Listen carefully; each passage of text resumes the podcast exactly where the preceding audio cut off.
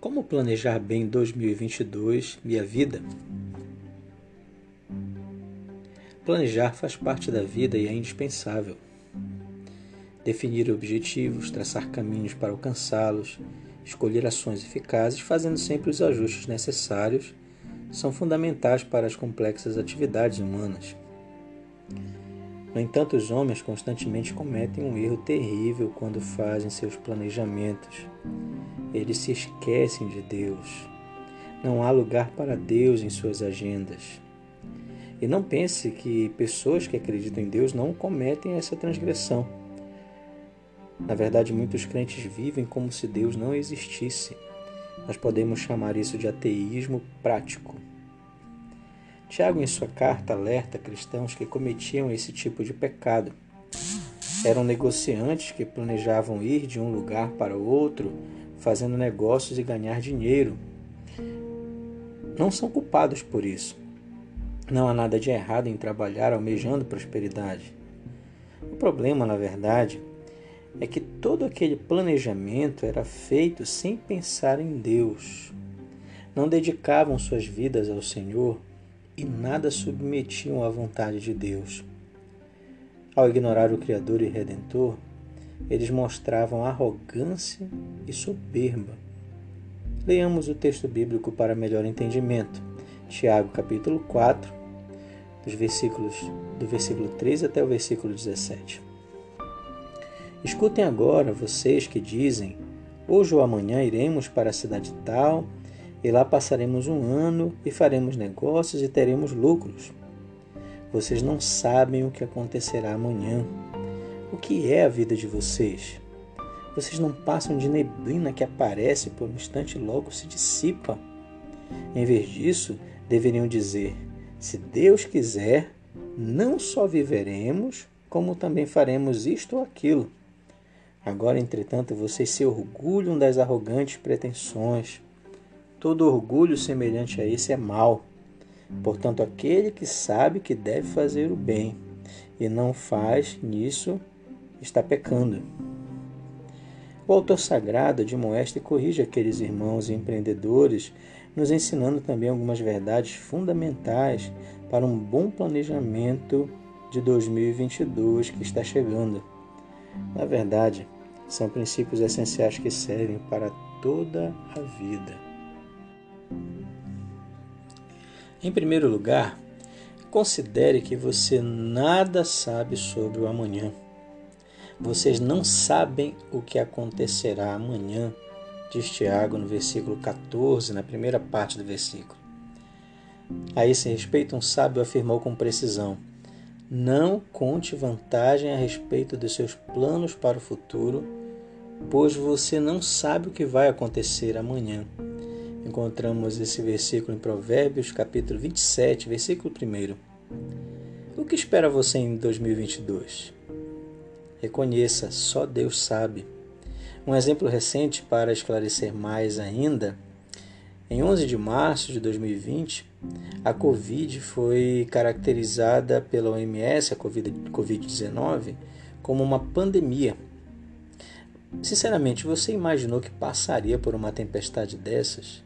Que estaria enfrentando nesses dias algo tão terrível? Perceba que toda a confiança em si mesmo é reduzida a nada diante dessa simples realidade. O homem nada sabe sobre o futuro, não pode vê-lo nem controlá-lo. Mas Deus sabe, vê e o tem sob seu controle conforme sua vontade soberana.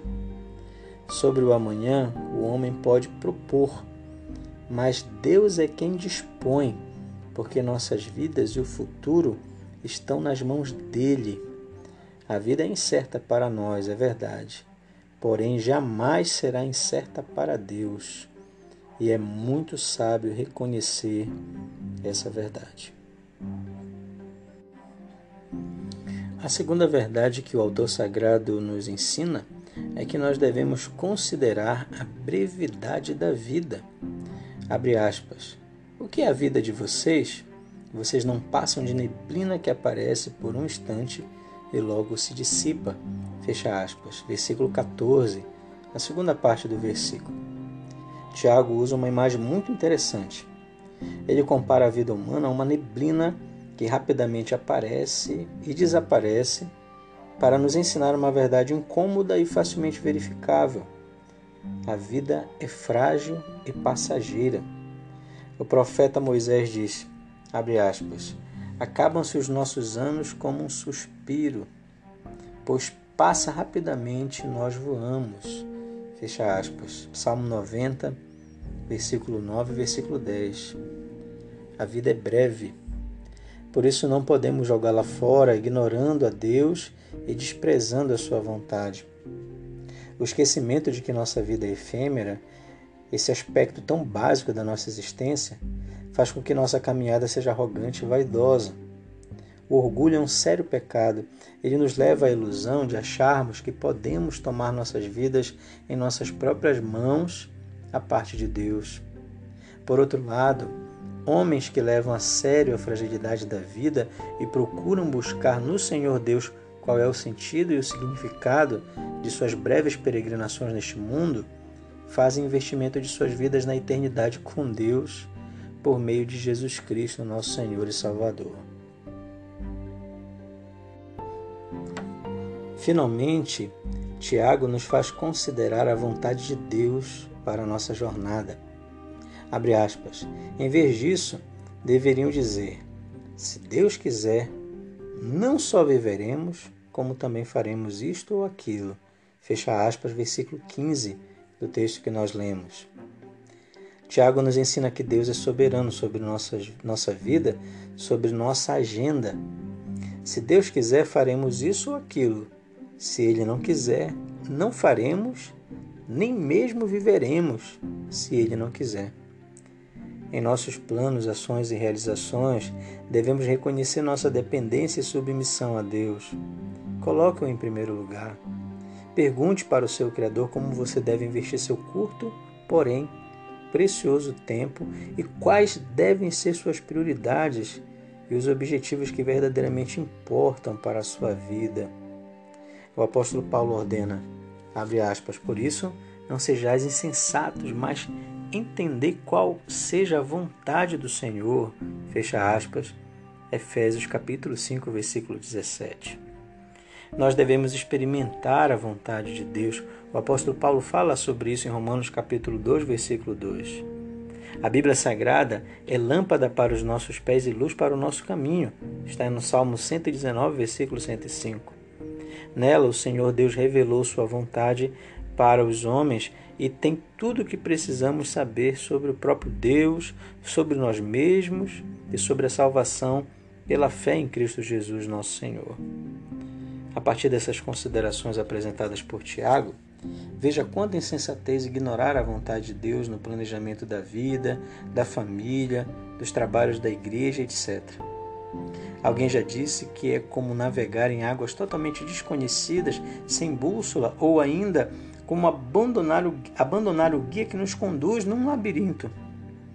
Planejar sem Deus é totalmente perigoso. É dar as costas àquele que nos criou e nos sustenta e para qual nossas vidas foram feitas e encontram nele sentido, porto seguro, beleza, significado e alegria. Alguém também já disse que quem obedece à vontade de Deus pode até não ter uma vida fácil, mas certamente terá uma vida mais santa, segura e feliz.